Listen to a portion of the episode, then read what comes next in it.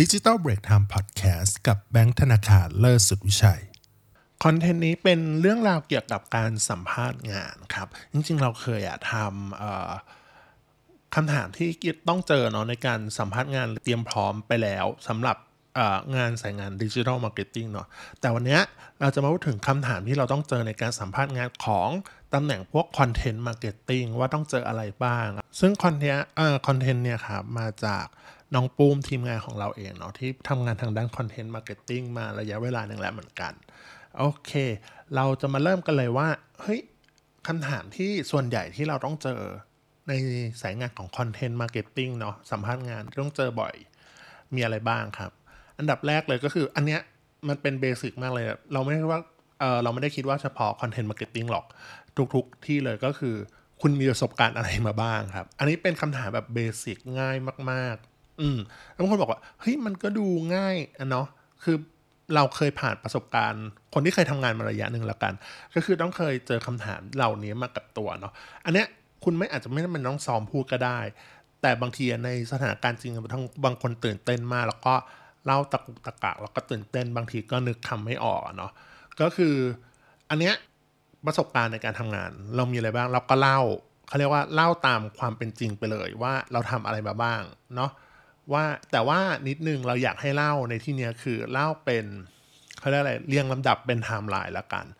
ถ้าเป็นไทม์ไลน์ในที่นี้เราแนะนำส่วนตัวเลยนะ แนะนำว่าให้เล่าเป็นจากล่าสุดแล้วก็ย้อนกลับไปแรกสุดเฮ้ยบางคนบอกอ้าไม่ไม่เล่าจากแรกสุดกลับมาแบบล่าสุดหรออะไรอย่างเงี้ย ซึ่งส่วนตัวคิดว่ามันใช้ระยะถ้าคนทำงานมาระยะหนึ่งแล้วแบบเราเนี่ยถือว่านานนะมันมันนานเหมือนกันอะไรเงี้ยส่วนเราจะเล่าแบบอาจจากล่าสุดก่อน เพราะว่าล่าสุดคือมันเป็นเขาเรียกว่าอะไร ประสบการณ์ที่แบบทำงานมาสดๆร้อนๆแล้วก็ได้ใช้งานแบบจากตรงนั้นมาเลยอะไรอย่างเงี้ยเนาะซึ่งอันนี้ขึ้นอยู่กับคนเนาะแต่อันนี้เราแนะนำจากนี้เนื่องจากว่าเราทำงานมานานแล้ว แต่ถ้าน้องแบบจบมามีแบบเพิ่งผ่านมาที่สองทีอันนี้คุณจะเล่าจากที่แรกมาก่อนก็ได้ หรือบางคนจะเล่าจาก มาอะไรล่าสุดย้อนกลับไปที่หลังเหมือนกันนะครับ ซึ่งตรงนี้ครับว่าแล้วก็วิธีเตรียมตัวอีกอย่างหนึ่งก็คือหลังจากที่เราเล่าไปแล้วนะ คือก่อนหน้านั้นให้เราอ่าน JD หรือ Job Description ก่อนให้ละเอียดเนาะว่าหาข้อมูลบริษัทมันพักมากภาพเขาเรียกพอประมาณพอสมควรอย่างเงี้ยว่าเออเออเขาเรียกว่า JD เนี่ยเขาจะรู้คุณจะรู้เลยว่า เขาต้องการคนสกิลแบบไหน เวลาคุณเล่าอะ คุณมีประสบการณ์อะไรมาบ้างใช่ปะคุณไม่จำเป็นต้องเล่าทุกสิ่งทุกอย่างที่คุณทำก็ได้อ่าคุณก็เอาเฉพาะสิ่งที่เขามีต้องการในเจดีเอามาพูดตรงนี้นั่นเองครับ อืม และต่อมาคือข้อที่สองก็คือ ให้เล่าขั้นตอนการสร้างแล้วก็คิดคอนเทนต์ให้ฟังหน่อย คือตำแหน่งที่เป็น content marketing อะนะเป็นคำถามอันเนี้ยค่อนข้างเจอบ่อยเหมือนกัน เพราะว่าเออโดยปกติแล้ว การสร้างกับการการคิดคอนเทนต์เนี่ยมันไม่ใช่แบบนึกอยู่ดีๆ ปิ๊งไอเดียขึ้นมาแล้วก็ทำนะตอนนั้นเลย ไม่ใช่แบบว่า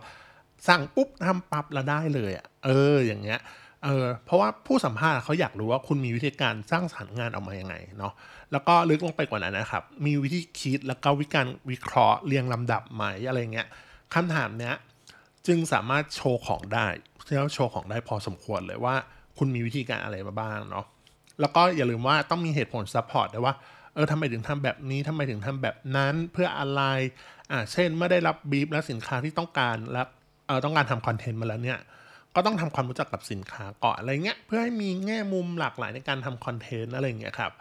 เออบางทีเราต้องการทำอินโฟกราฟิกมาเล่าเรื่องมีข้อมูลเยอะอ่านยากอะไรเงี้ยถ้าเราใส่ข้อมูลแคปชั่นยาวๆคนอาจจะไม่อ่านอะไรเงี้ยครับ เราก็อาจจะมีการใช้เครื่องมือหรืออะไรอย่างเงี้ยซอฟต์แวร์มาช่วยในการทำงานก็ได้ คือการเล่าขั้นตอนการสร้างคิดคอนเทนต์เนี่ยมันเหมือนเป็นการให้เราเรียงลำดับอืการทำงานของเราเลย คนที่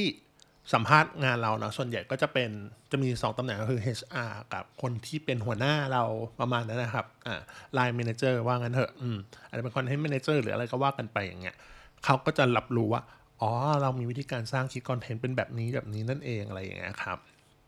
แล้วก็ในคำถามเนี้ยระหว่างเนี้ยคุณอาจจะโดนแบบถามเจาะลึกรายละเอียดค่อนข้างเยอะพอสมควรแบบเออทำงานยังไงทำไมถึงทำใช้อะไรตัดสินว่าเหมาะสมหรือไม่เหมาะสมทำไมคอนเทนต์แบบนี้ถึงเหมาะกับแพลตฟอร์มนี้อะไรอย่างเงี้ยก็แนะนำว่าให้เออตอบแบบมั่นใจไว้ก่อน แล้วก็บางทีอะบางทีนะ บางทีเขาโยนโจทย์ให้คิดคอนเทนต์ตอนนั้นเลยแบบ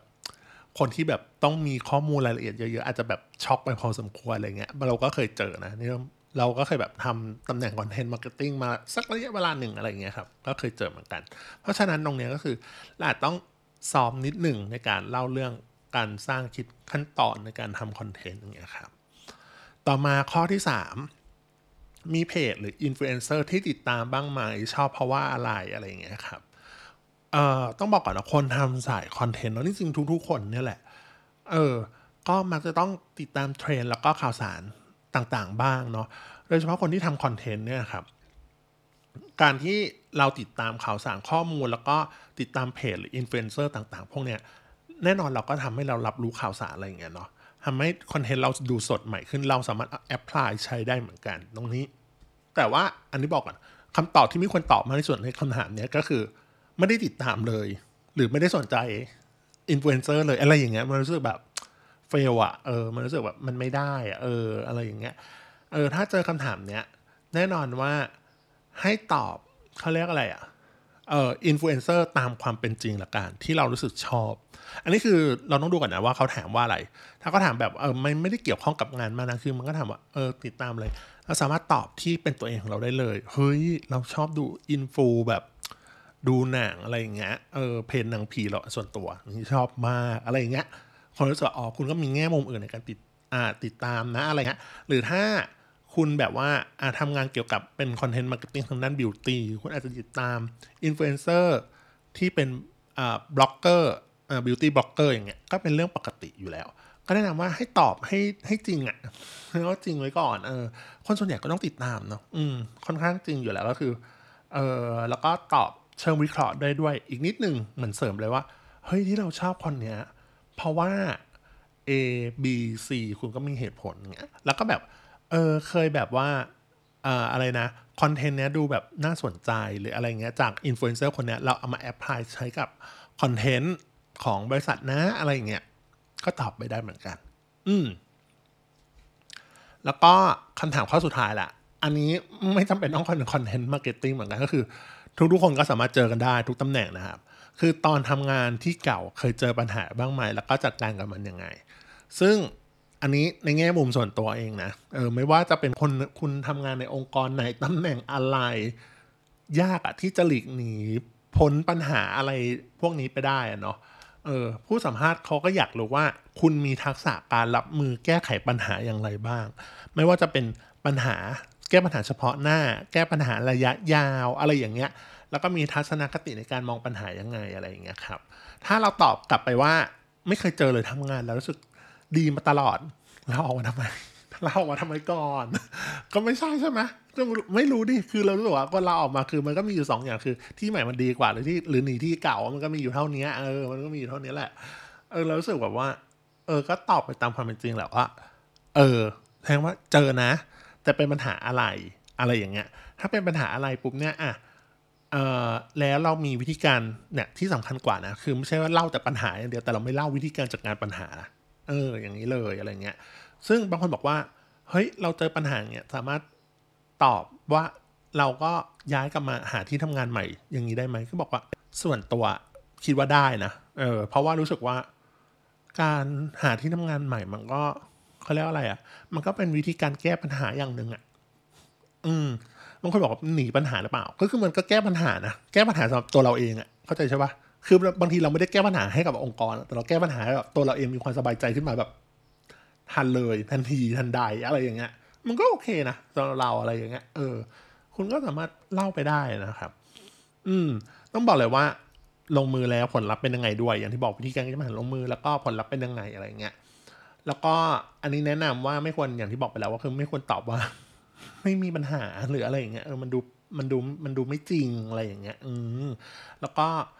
เออเนี่ยเป็นคำถามสี่คำถามยอดฮิตที่สายงานคอนเทนต์ต้องเจอเนาะอันนี้เป็นจากน้องปุ้มโดยตรงอะน้องปุ้มก็เป็นหนึ่งในทีมงานละเรามาจะดูย้อนว่ามีอะไรบ้างคือ อันดับแรกคือเออคุณมีประสบการณ์อะไรที่ผ่านมาอะไรมาบ้างเนาะอ่า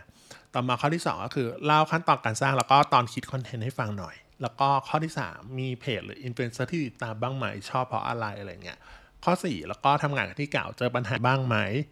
อ่าแล้วก็แก้ปัญหาจากงานกับมันยังไง